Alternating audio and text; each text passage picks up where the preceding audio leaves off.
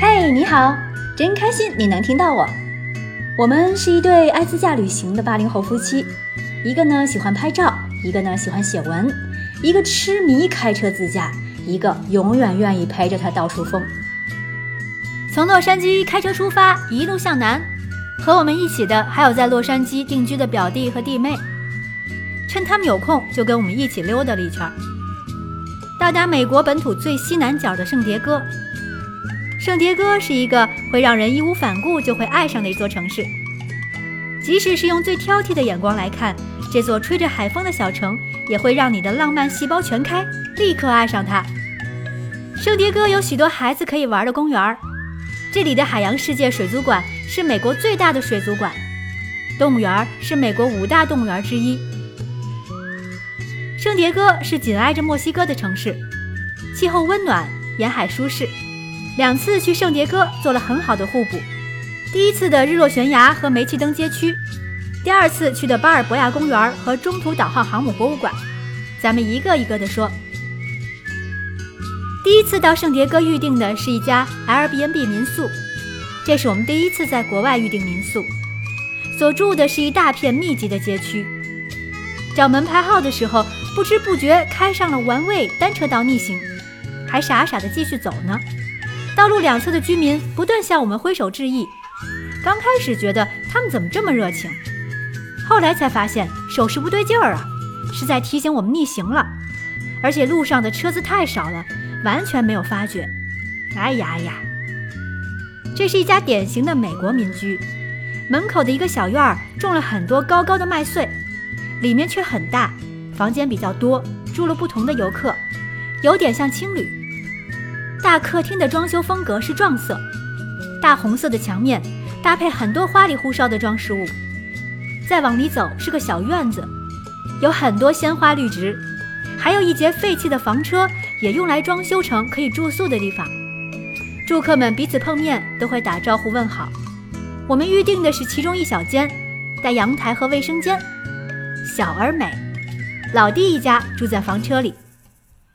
下午临近日落，我们开车来到拉霍亚海湾和日落悬崖。拉霍亚三面环海，风景非常非常美。日落悬崖这个名字一听就有故事，所以傍晚的时候这个点儿是绝对不能错过的看日落的最佳景点。情侣来这边坐着看日落，会浪漫的一塌糊涂。我想不出来推荐自然景观的理由，也不愿去抄一段百度百科来充实自己对圣迭戈的喜欢。这个小城，这个小城的人，可以浪漫到一对情侣坐在皮卡的后斗里，看着日落，放着歌，这幸福感都要流口水了。可以潇洒到穿着西服革履的上班族把车停到海边，换上泳衣泳裤，拿下车顶上的冲浪板，就冲到了海水里。可以快乐到在敞篷车里，音乐开到最大声，然后用力摇晃，让车子也随着节拍摇摆。我看到狗狗在海边自由奔跑，和主人开心的玩耍。我看到有位金色长发的大叔带着一群大孩子冲着浪，迎着夕阳，那画面实在是太美了。我还看到有人把画架支在悬崖边，面向大海，一个人作画。太多太多美丽的画面，至今还印在我的脑海中。直到太阳落山，我们才离开这美景，去看看城市的烟火气。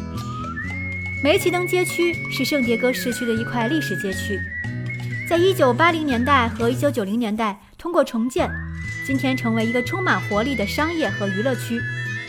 这一片集中了大量的餐馆、酒吧、商店，一到晚上就熙熙攘攘。街道上还有骑着观光三轮车拉客的，让你感受美帝的丰富夜生活。作为一名资深的铲屎官，在美国最深的感触就是，无论商场、超市、公交车、酒店、机场，凡是人可以出入的地方，狗都可以出入。在维持半个月的美国西海岸小环线的这么多天里，我们竟没有看到一条流浪狗。所有的超市和便利百货店都可以买到狗狗的食品和生活用品。狗狗就像朋友和孩子，被他们的家人宠爱着。虽然大街上和公园里随处可见狗狗的身影，却从没听到狗叫，也没有看到狗狗的大小便。就是在公园里，当你和牵狗人相遇的时候，狗主人会主动让路说 sorry，然后控制住自己的狗，直到当你对他的宠物表示好感，主人才会非常友好的让你接近。当晚回到酒店，我们还一起在车子里尝试了一下大广林。大广林是什么？嘿嘿，这是个拼字游戏，大家开动脑筋想一想是什么呀？嗯，没有出现幻想中的场景，只觉得晕晕乎乎，身体软绵绵的。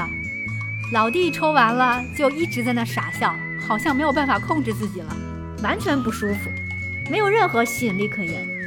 不明白为什么会有人如此着迷上瘾。两年后，第二次再去圣迭戈。弥补了第一次的遗憾，终于去了中途岛号航母博物馆和巴尔博亚公园，分别来说说吧。巴尔博亚是美国最大的都市文化公园，也是美国最古老的公众娱乐设施之一，举办过各类大型展会和博览会。里面的建筑大多是西班牙殖民式的风格，也在不同程度上融合了许多其他的建筑风格。比如拜占庭、巴洛克和哥特式建筑，繁复的装饰和精美的细节处理让人大为赞叹。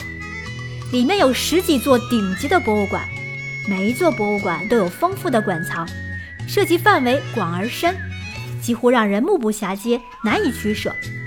还有植物园和露天音乐厅。我们去的时候还有博物馆在翻修。进入公园是不需要门票的，但是进入公园里的博物馆就需要买票了。如果想仔细逛一逛园内的博物馆的话，四十美元左右一张的公园联票是比较划算的，可以在观光咨询中心或者园内的任何一个博物馆里购买，一个星期内有效，含了十三个园内观光景点的入场券，外加动物园的入场券是五十五美元，需要花上一整天的时间才能看完整个公园。想要逛圣迭戈动物园的人，更应该将行程定为两天，才会比较充裕。其实，在伟大的建筑面前，人才是最让我感兴趣的。无论到哪儿，都能看到充满艺术气息的人。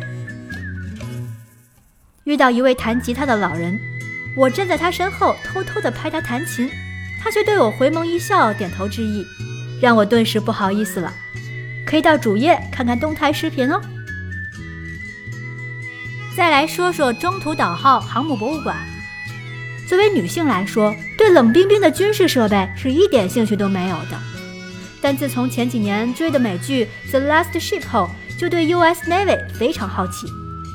剧里的 Nathan James 号，还有酷帅的舰长 Chandler，瞬间的作战判断力、执行力，全世界与他们为敌，但他们为了全世界却与自己为敌。航母博物馆有中文小册子和讲解器。军舰上的义工讲解员很多都是退役的老海军，热爱军事的朋友千万别错过哦。第二次去圣迭戈的时间是十二月底，虽然是冬天，但是阳光充足，气温十来度，这个时候算是南加州最冷的时候了。但动植物依旧野蛮生长，尤其多肉们，色彩艳丽多姿。圣迭戈的历史是充满血雨腥风的，最早是印第安人的聚集区。后来遭到西班牙人的占领，后又归属墨西哥，一直到美国独立战争之后才夺回领土。也正因此，圣迭戈有着墨西哥与西班牙交融的文化，而老城就是它最好的演绎。正如隔壁火辣辣的墨西哥边境城市蒂华纳。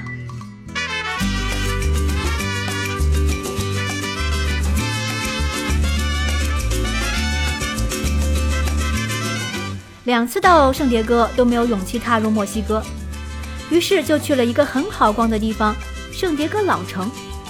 这个地方可以从各个方面感受到浓烈的墨西哥风情，就感觉自己到了墨西哥一样。这个小城并不大，游览半天的时间足足有余。就是条直直的小街，小街旁边各种小院儿充满惊喜。